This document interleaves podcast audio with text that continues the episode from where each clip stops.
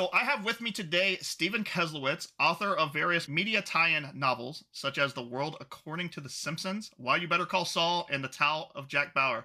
So thank you for joining me today, Steven. Thanks for having me. One thing I wanted to say first off, we kind of talked off camera about this and off recording, but it's been almost six months since we spoke last uh, for the 20 Years of 24 convention, which you were part of. Um, so how have you been during that time? Good, excellent. Seems like the world is opening back up a little bit, so uh, no, things are things are good. Uh, yeah, yeah, things are good. I, yeah, things aren't as exciting. Like that that day was so exciting to me, and then now it's like six months. It's like oh, we're back to the real world of you know just everything. So today we're going to talk a little bit about some of the novels that you've come out with. Um, you've written various media tie-in novels, um, kind of examining the worlds of these characters more so than like them being actual fiction um, which I think is really fascinating. I picked up, for example, The Tao of Jack Bauer. I picked that up the day it launched when it first came out. I remember reading about it and I'm like, oh man, this is kind of cool. This is different. And um, and we'll get into that later in the conversation. But I want to start off with Better Call Saul. Um, everybody knows the sixth and final season of Better Call Saul just premiered this past week. I think it was like April 18th it launched.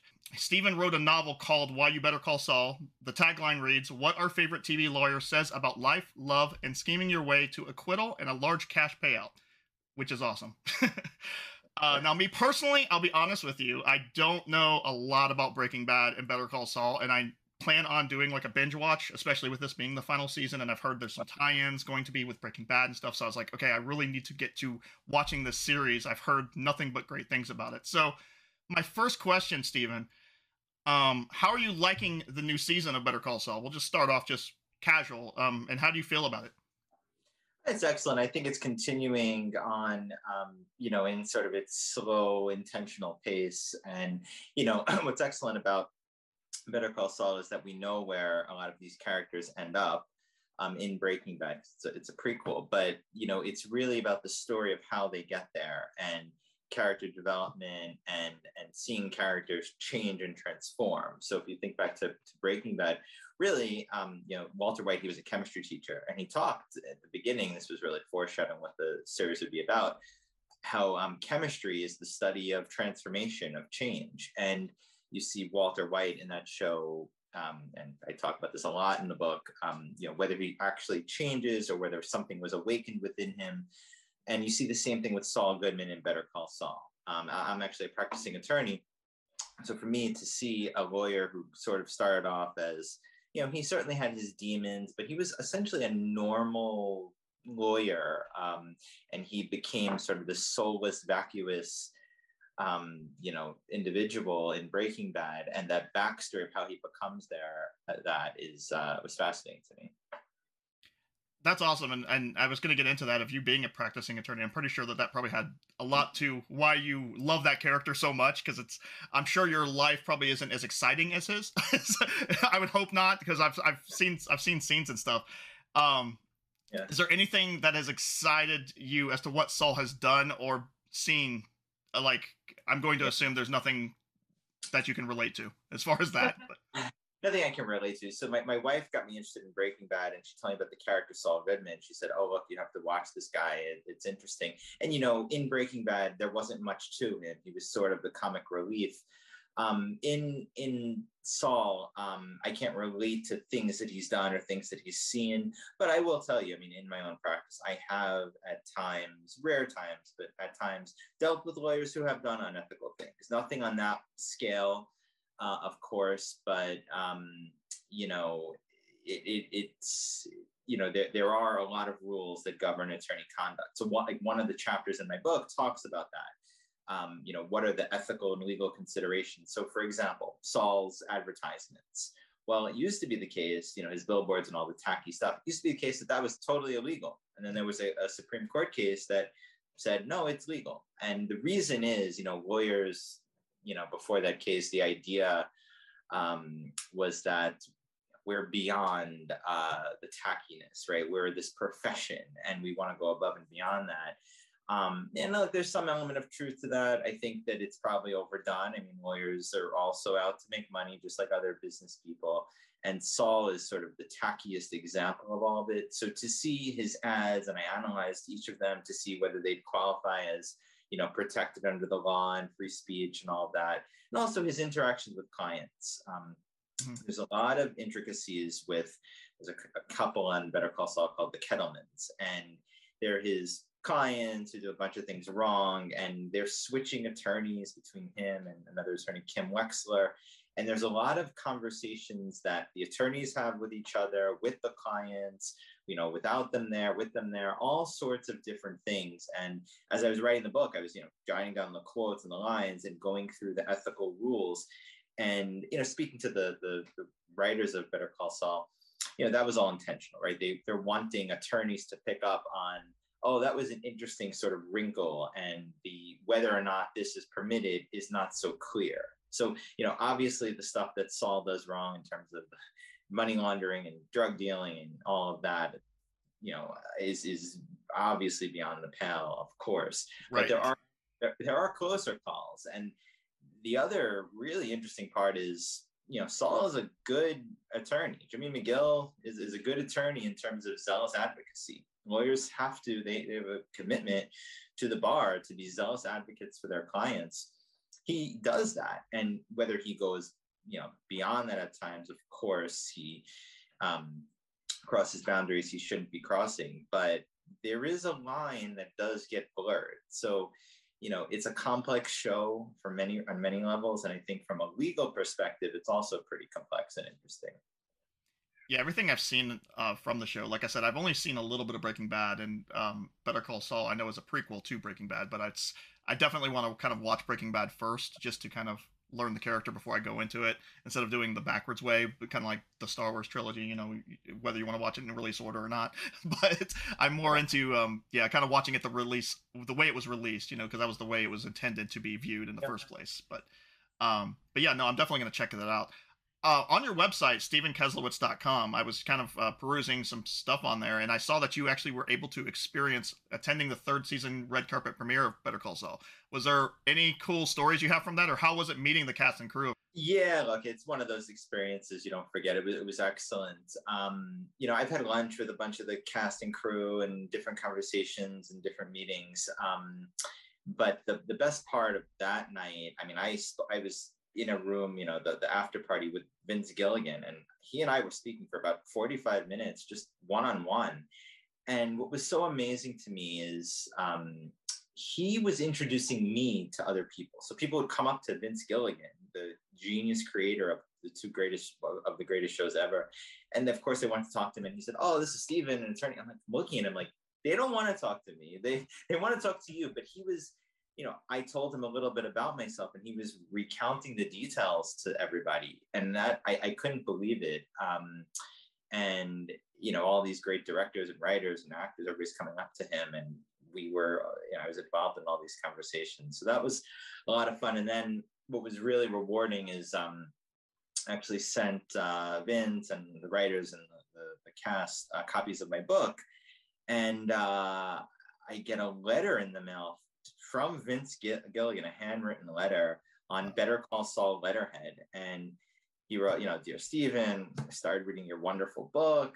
You know, we're honored you wrote this and um, great meeting you. And, you know, keep up the great work. That was something that I treasure and to, that he took the time to sort of do that. But, you know, he is such a humble, um, you know, creative genius. You would not think he uh, is the person behind all this, the brilliance. And, just great person, great atmosphere that night. You know, you're sitting in the theater watching the first show with you know Bob Odenkirk is right in front of you, and you know you go to the bathroom and Jonathan right. Banks there. It's like that kind of a night. So it was it was a lot of fun yeah it's cool too when you have those cool experiences with meeting like your heroes or the people that you you know are writing about sometimes it's like well man i don't want a bad experience because what if this guy's a jerk to me? And you know it's going to change my whole you know and, and i've been fortunate in all of my interactions with like celebrities and and people that i've met like i've met kiefer sutherland a couple times i've met you know various and they've all been just great people. You know, all of them have been very humbling and very. Um, Howard Gordon, for example, from 24, I met him and he sent me a personalized uh, script from uh. the final season just because I made the effort to come meet him for a book signing, and I he didn't have to do that. That was just on his own, and that's that's always a cool a cool experience when you get to kind of have that with your heroes or the people that you look up to. To pivot a little bit, I found it interesting just how many appearances and times you have been asked to talk about The Simpsons. I was looking on in like the Today Show, and you've been on various radio shows, other various media as being like a Simpsons expert, which I was like, that's pretty cool. I mean, that that's something you could put on your like gravestone one day, being like, I was the Simpsons expert, because there's a lot of Simpsons. It's been out for what 32 years, I think, is what I was looking at, or 33 years. 33, yeah. Yeah. yeah. And it's what made it about the Simpsons that you, that's like the show that you really wanted to to start like your writing career, basically. Yeah, you're right. That was my first book. Uh, you know, it was really just me and my friends in high school. Like so many, you know, thousands of other kids were sort of talking about um, you know the simpsons i remember being in in band and we would talk about that during our break and i got to college and you know i was i guess i watched so much simpsons that the concepts were coming up in my head while i was in political science and what i would do is i would make some reference in class in my papers to something that happened on the show and i started sort of putting in essays and then someone asked me if i wanted to write something for the school newspaper wrote an article about The Simpsons, and then uh, I realized I have a lot more to write. So I sort of combined the interest I had in, in writing and The Simpsons. Didn't know much about writing a book, but put it together, got a book out there. And like you said, um, you know, I was fortunate that the first book I wrote was The Simpsons because it's something that a lot of people want to talk about. You know, the, I think I've been on 100 something radio shows, Today Show, ABC, like all these different places. Um, you know, and as an emerging author, I was a college student at the time. Um, I was fortunate that it was a topic that people wanted to hear about. And the idea that I was in college, wrote a book about The Simpsons, and they were using it to teach college courses. I had a lot of good, you know, support from um, you know the school and friends, but also just the media coverage. And it was it was a very, I mean, an unbelievable experience to have. You know, I think we had um, NBC came to my apartment you know, you go to the studio and they put a donut in the green room before you went on Fox 5 before The Simpsons is on. So I have these memories and experiences and, you know, meeting everyone at The Simpsons years later and becoming friends with them, you know, and inviting the, uh, Mike Reiss, one of the head writers, is a good friend of mine. He's been at my apartment and we've hung out on the beach and all of that stuff has happened and it's it's sort of been a nice um, unexpected side benefit of all of the writing and it, it's just been a lot of fun.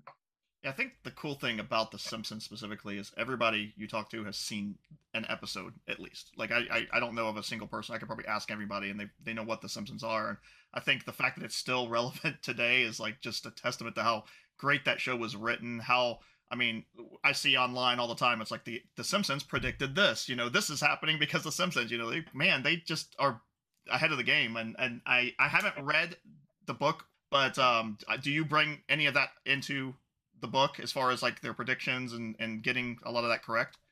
Yeah, I, you know, I, there wasn't a big focus of the book. Um, I actually wrote it. Bef- it's in the, I think, like the sixth edition now. So it came out before some of the some of the uh, you know predictions actually came true. But um yeah i think you know what i really focus on it's really sort of divided into three parts right? Why the simpsons is important and like i compare them in the tradition of socrates where socrates said the unexamined life is not worth living. I think that's the appeal of the simpsons right? That you know they're a satirical show they're making fun of everyone they're examining um, you know the status quo they're they're attacking it they're trying to poke holes in it um, and i think that that's of real value to society. So that's sort of first part. Second part is really about the characters you know I, I tried to pick aspects of the main characters some of the minor ones but to, to, to write about. So is homer a good father is you know one of the chapters and you know there's arguments both ways right? I think and and part of the reason i divided to that sort of um, I, I sort of put it together that way you know the simpsons is a deeper show than it seems on the surface right? People don't think homer's a good father but he is in some ways right? There are some some good elements to this. People think it's a show that you know is anti-religion anti-family. Meanwhile, it's probably one of the you know they're one of the only families on TV that goes to church every Sunday. They start this every show sitting on the couch together, right? So when The Simpsons was controversial and being banned from schools and all this stuff in the early '90s, I think that was very superficial. Um, you know, I think I and probably you, probably you know, many people grew up on The Simpsons as being a big part of the culture, it's a place where, where people get their news from. You know, it was sort of the maybe it was the Twitter of its day, right? It was a place where people went to, you know, it was sort of a springboard. Um, I viewed as a springboard for discussion and analyzing ideas. And, um, you know, I, I, think that that was, you know, a, a very critical um, part of it. And the third part of the book, the most like substantive, is going through the actual issues. So, you know, the composition of the nuclear family, American exceptionalism, celebrity culture, gun control, um, you know, the different issues that they tackle over the years. Um, you know, I think that helps it stay relevant. It helps it stay um, mainstream. You know, whenever there's something to comment on politically, socially, The Simpsons is there to comment on it. And, um, you know, it's put together by brilliant people. And it, it just has uh, worked for so long. And it's been a big part of my life just through the writing and enjoying the show. But, um, you know, I think it, it's, uh, you know, I'm very fortunate to have uh, picked that as my first topic. Yeah, absolutely. I mean, that's and, and again, if we were talking about Homer being a bad father, he's a better father than Peter Griffin. Uh, def, that's definitely for sure. So, and it's a much deeper show than Family Guy, right? People get debate about which is better and all that. You know, obviously, The Simpsons being the precursor to all these other shows, but also it's it's and and really, I did this. I think with every book, probably except for the Black Mirror book.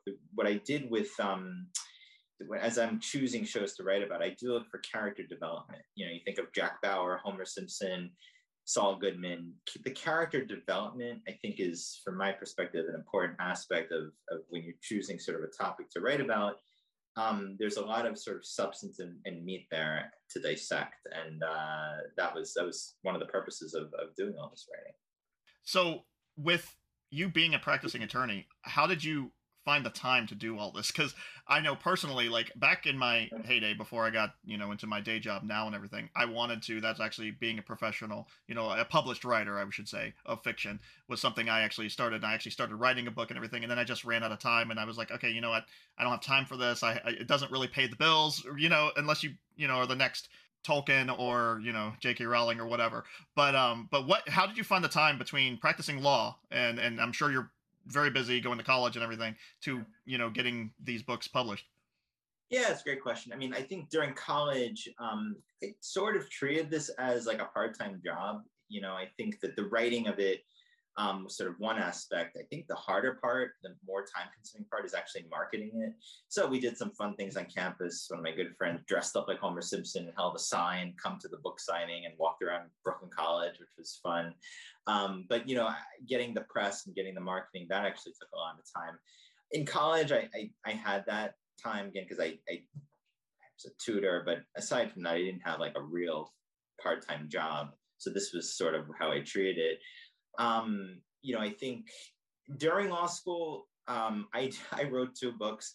I don't know how I did that, frankly. I, yeah, I guess, what is it, 13 years ago by now? It's hard for me to, um, I, I think I did it sort of during the winter breaks, but yes, that's, that was probably an intense period to do this. And then I worked at a big law firm for about six years in New York City. We were working sometimes 90 hours a week. So I didn't do any writing during that period actually and then i switched jobs um, to an insurance company worked you know much fewer hours and i've written two books since then so that was sort of you know uh, how i've kind of divided. I have the main career as an attorney and when i have time the the book stuff has always been fun so.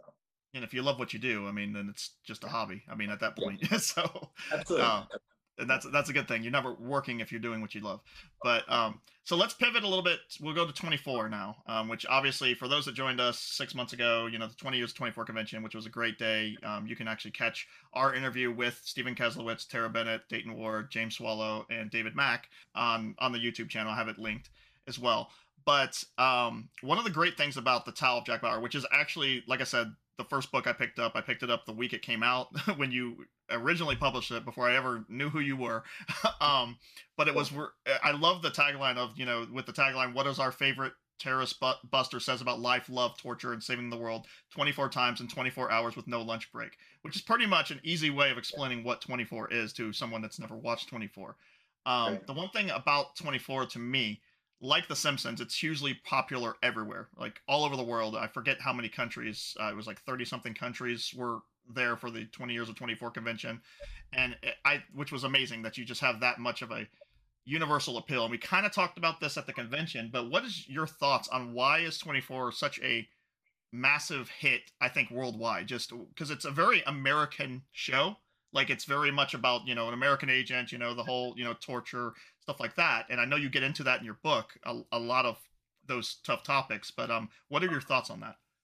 Yeah, it's a great question. I mean, I, I think that, you know, the world was, um, you know, witness to 9 11, right? So even though it was, of course, an American uh, event that happened in the United States, I think that it shook the world. And, you know, 24 was the first post 9 11 drama. And it was in development prior to 9 11 and it premiered, I think, a couple of months after that, right? November 2021. Yep, November 6th. Yep so um, you know i think that the world was in a state of you know what do we do now how do we balance the idea of civil liberties versus you know security and whether that event happened in the united states or elsewhere i think there was probably still is to an extent a, a worldwide you know sense of fear and dread that this kind of thing could happen um, you know i think that that as sort of the the the bedrock for the the the popularity and the reason that um, you know it attracted people, but also just then I think just in terms of the writing and the intensity of the show, the ethical you know dilemmas that the characters face. Um, I think it was very entertaining. You know, it is the first. Um, you know, it was the first real depiction on a mainstream you know, level of torture. You know, people would read about torture in books and reading about torture versus seeing it, you know, it's fictional, you're seeing it on screen. You know, you're seeing Jack Bauer get tortured, you're seeing him torture other people. Um, I think folks have strong views on all of that. And I think 24 challenges um, preconceived notions of, you know, right and wrong, good and evil. And uh, I, I think that you know there's a lot of a lot to dissect a lot of substance and i think it applies beyond just the united states i, I think those are worldwide issues yeah and i think too uh, that's the first show i know for a fact that i've ever heard like i know um and i know you've brought this up before that kiefer you know actually had to speak at uh, yeah. speak somewhere about the torture. I forget exactly where it was, but um, it was West Point, yeah. West Point, yeah. And uh, and and I've never seen a show that actually had those kind of like social like where it just got those conversations rolling. I mean, um, it's the first show I ever binge watched. I'll be honest, it was uh, I, something that I've never um thought about doing because it was before the streaming days. You know, it was you had to buy the season on DVD, but I remember buying it, watching it in two days. It was like, oh my god, this this show's like the best thing I've ever watched. Uh, when did you start watching 24? I started kind of season two and went. I mean, I, I watched season one before season two, but I didn't watch season one live. Uh, when did you start watching it?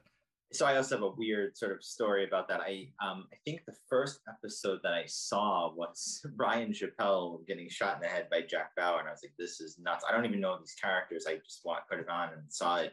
So I watched that was season three. I watched that to the end of season three, which was you know weird because I didn't have the background.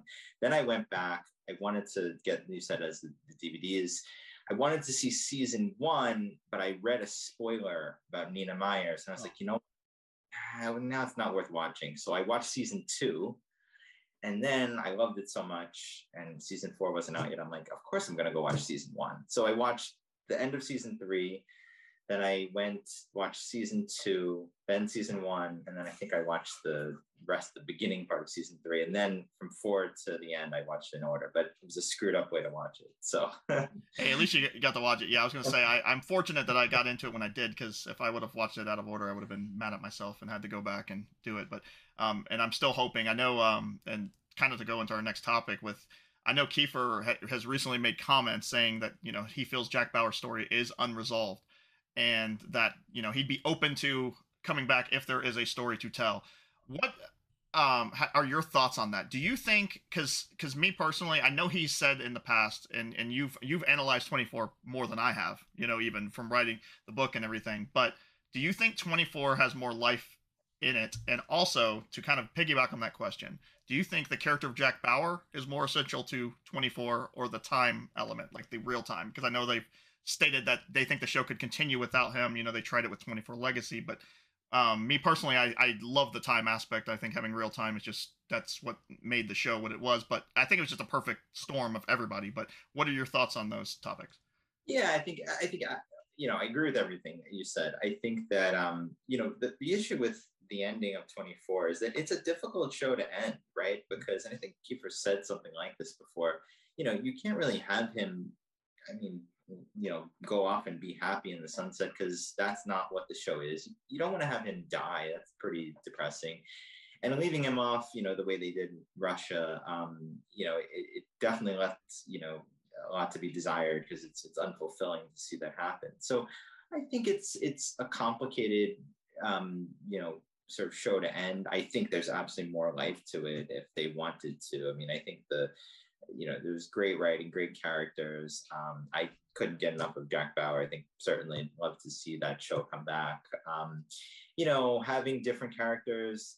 I wasn't in love with 24 Legacy. I watched it. I wish it would have continued. It certainly is would have been one of the top five shows on TV. I don't think it it you know I don't think it had that same sort of bite as the original 24, but certainly it was a good enough show to stay on.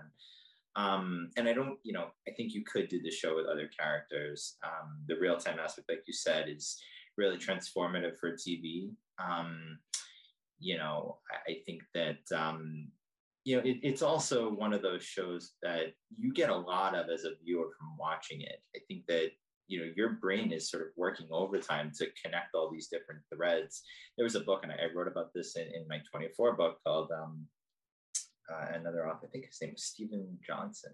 Um, Everything bad is good for you, and the idea that his thesis was, you know, people think like video games and TV shows are um, bad for your brain. Mm-hmm. And there have been studies that a show like 24 or a complicated video game could actually be beneficial, maybe even better than reading a book. You know, the argument is, oh, you're reading a book, your sort of your brain is just sort of linear. a show like 24, you're connecting dots, you're different threads. You know you're analyzing what's going on. Your brain is doing some good work there. So i think it's you know the real-time aspect of it and connecting all the different threads um incredible show. There's just so much to it. Yeah and there's not i mean there's been a lot of copycats as they will but not, nobody's ever gotten the real time part right or even tried to really attempt it because it is hard to do. And i think I, I, think it will come back eventually. That's my pretty much my prediction on it. I think it's going to. It's just a matter of when um, it, when the right time is and everything. But I know at the beginning of uh, the Tao of Jack Bauer, you you you have a quote about Edgar Stiles, and I know he's one of your favorite. I, I, think that's what you stated at the convention that he is probably one of your favorite, if not your favorite, twenty four character besides maybe Jack. But is that is that true? Pretty much. Yeah, I think that's right. Jack and then Edgar. I think it was just a, uh, you know, I don't know if it's comic relief, but there was just something interesting about you wanted to see more of him. You know, a very good on-screen character. Um, but yeah, no, he was he was definitely a fan favorite, one of my favorites. Yeah, yeah I, I think I think too. Uh, his death was probably the saddest of the entire show. Almost, I would I would imagine. I mean, it was just just That's heartbreaking. Right. But and then to kind of close it off too, uh, you also have a book uh, about Black Mirror called "The Digital Dystopias of Black Mirror and Electric Dreams." Which again, that's another show that I want to get into watching. I've heard nothing but good things. Uh, Ryan from 20 Years of 24 has stated the same thing to me, saying it's something I need to definitely get into and watch. Uh, what were your uh, experiences writing that book, or anything? Any any cool stories from that?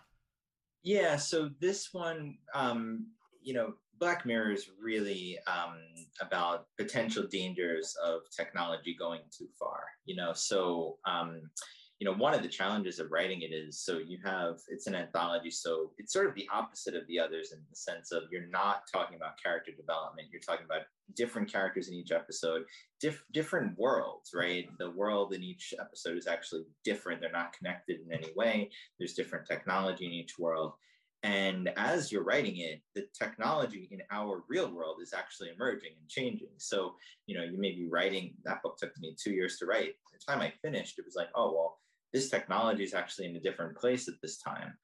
Um, I think that you know the value that I got out of it is I actually made changes in my personal life in terms of you know I still use social media, um, but I won't post as many pictures, and you know I think that I have you know more concerns about privacy and all of that, and you know, made certain lifestyle changes in that way um, because technology, you know, has positive and negative aspects like most things. But, um, you know, I think that, you know, we have to be cognizant of what the technology developers are, are putting out there. And I think Black Mirror highlights that in a very dark way. Um, so, you know, you'll see an episode about, you know, um, putting tracking devices on children, right? A lot of technology starts off with a good intent. Parents want to watch over their children. Well, what if that technology gets hacked? Or what if it has the opposite result? If the child finds out about it and resists, you know, they'll actually break the device and run away from you, and then you lose the connection. So a lot of times technology will have the opposite of the intended effect and un, those unintended consequences, I think is one of the themes of that show. Um, and you know, I related Black Mirror back to the Twilight Zone. You know, people consider it sort of the modern Twilight Zone, the technology. And um, I think I referenced like 90 different Twilight Zone episodes in the book, something like that. And a lot of them, you know, were the old Twilight Zone, were dealing with technology. You know, there was an episode called The Brain Center at Whipple's, and this was about a um, um, a company that was replacing its workers with machines, with robots. And, you know, the, the twist at the end was that the, the CEO, the one making all those decisions, of course, was himself, you know, replaced by a robot. And um, an excellent, you know, satirical, you know, episode commentary. And, you know, Black Mirror is sort of the modern um, interpretation of all of that and how this has gone and how it's continuing to sort of go in some ways astray. You know, you think about there was an episode called Nosedive of Black Mirror, and you know, this was about folks. Um, you know, basically pointing their phones at each other and giving each other scores um, about different things, you know, their appearance and, you know, how, you know, socially attractive they were, just in different sort of elements. Right. And on your score, you were not able to go on um, certain flights. You were banned from fly- flying, um, or you were banned from doing certain things.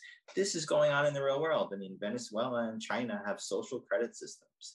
Even in our, even in the United States, you know, you, you think of Yelp, right, where you're, you know, or, or even, you know, judging or you know grading Uber drivers, right? There's some legitimate intent behind it, but you know, you're you're essentially taking like a financial credit idea where there's actual, you know, merit to understanding people's finances for getting a loan.